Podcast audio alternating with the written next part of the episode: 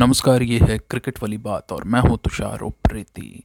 अगर इस पॉडकास्ट को आपने अभी तक सब्सक्राइब नहीं किया है तो इसे फॉलो करें सब्सक्राइब करें और अपने सवाल हमें भेजते रहें। तो भारत बनाम न्यूजीलैंड की ओडीआई सीरीज़ का पहला मुकाबला खेला गया राजीव गांधी इंटरनेशनल स्टेडियम हैदराबाद में।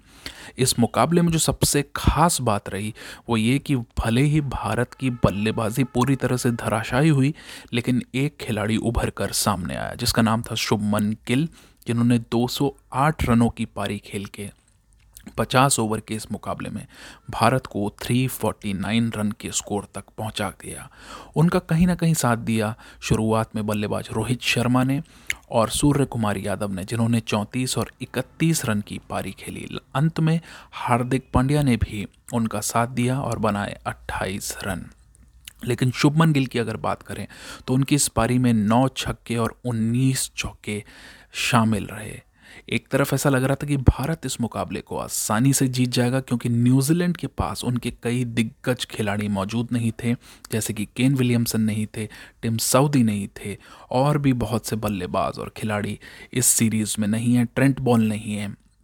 लेकिन बावजूद उसके ये मुकाबला बेहद कड़ा रहा और अंतिम ओवर में जाके ही भारत को इस मुकाबले में जीत मिली। न्यूजीलैंड तीन सौ सैंतीस रन इस मुकाबले में बना पाया, जिसका पूरा का पूरा जो श्रेय है वो जाता है माइकल ब्रेसवेल को। उन्होंने अपनी आधुनिक और आतंकी पारी से, आतंकी इसलिए कि उनकी पारी में 10 छक्के और 12 चौके थे और 140 रन उन्होंने जोड़े और जब तक कि शार्दुल ठाकुर ने उन्हें अंतिम ओवर में आउट नहीं कर दिया तो मैच ऐसा लग रहा था कि न्यूजीलैंड आसानी से जीत ले जाएगा।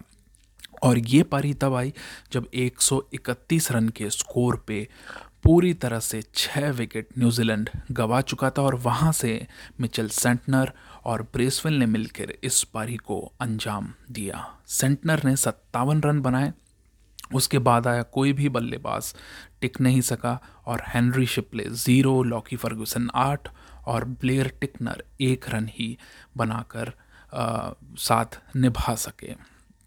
तो इस पूरी जो ये जो मैच थी, इसका जो अगर लब्बो लुबाब कहें तो वो कुछ ऐसा रहा कि अब इस वर्ष जब होना है विश्व कप और होना है भारत में तो टीम्स जो हैं वो साढ़े तीन सौ, चार सौ रन का आंकड़ा पचास ओवर के मैच में टच करना चाहती हैं और तीन सौ सैंतीस जब न्यूजीलैंड ने इस मैच में बनाए तो इसका मतलब कहीं ना कहीं ये है कि टी ट्वेंटी ने जिस तरह से बदला है पचास ओवर के मैचेस को।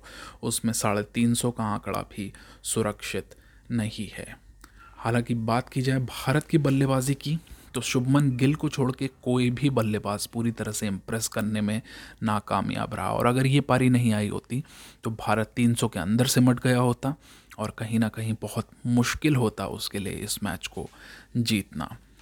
युवा पीढ़ी की सबसे बढ़िया बात यह है, चाहे वो ईशान किशन हो, चाहे शुभमन गिल हो कि वो सौ रन पे ही अपना जो खेलने का अंदाज है, उसको रोकते नहीं हैं, बल्कि उस पारी को और ज़्यादा लंबा कर देते हैं। शुभमन गिल इस पारी के साथ दुनिया के सबसे युवा बल्लेबाज बने, जिन्होंने 200 रन ओडीआई क्रिकेट में बनाए।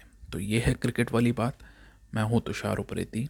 आगे भी चर्चा करते रहेंगे इस सीरीज़ के बारे में और देखेंगे कि भारत के बाकी बल्लेबाज कैसा प्रदर्शन करते हैं। धन्यवाद।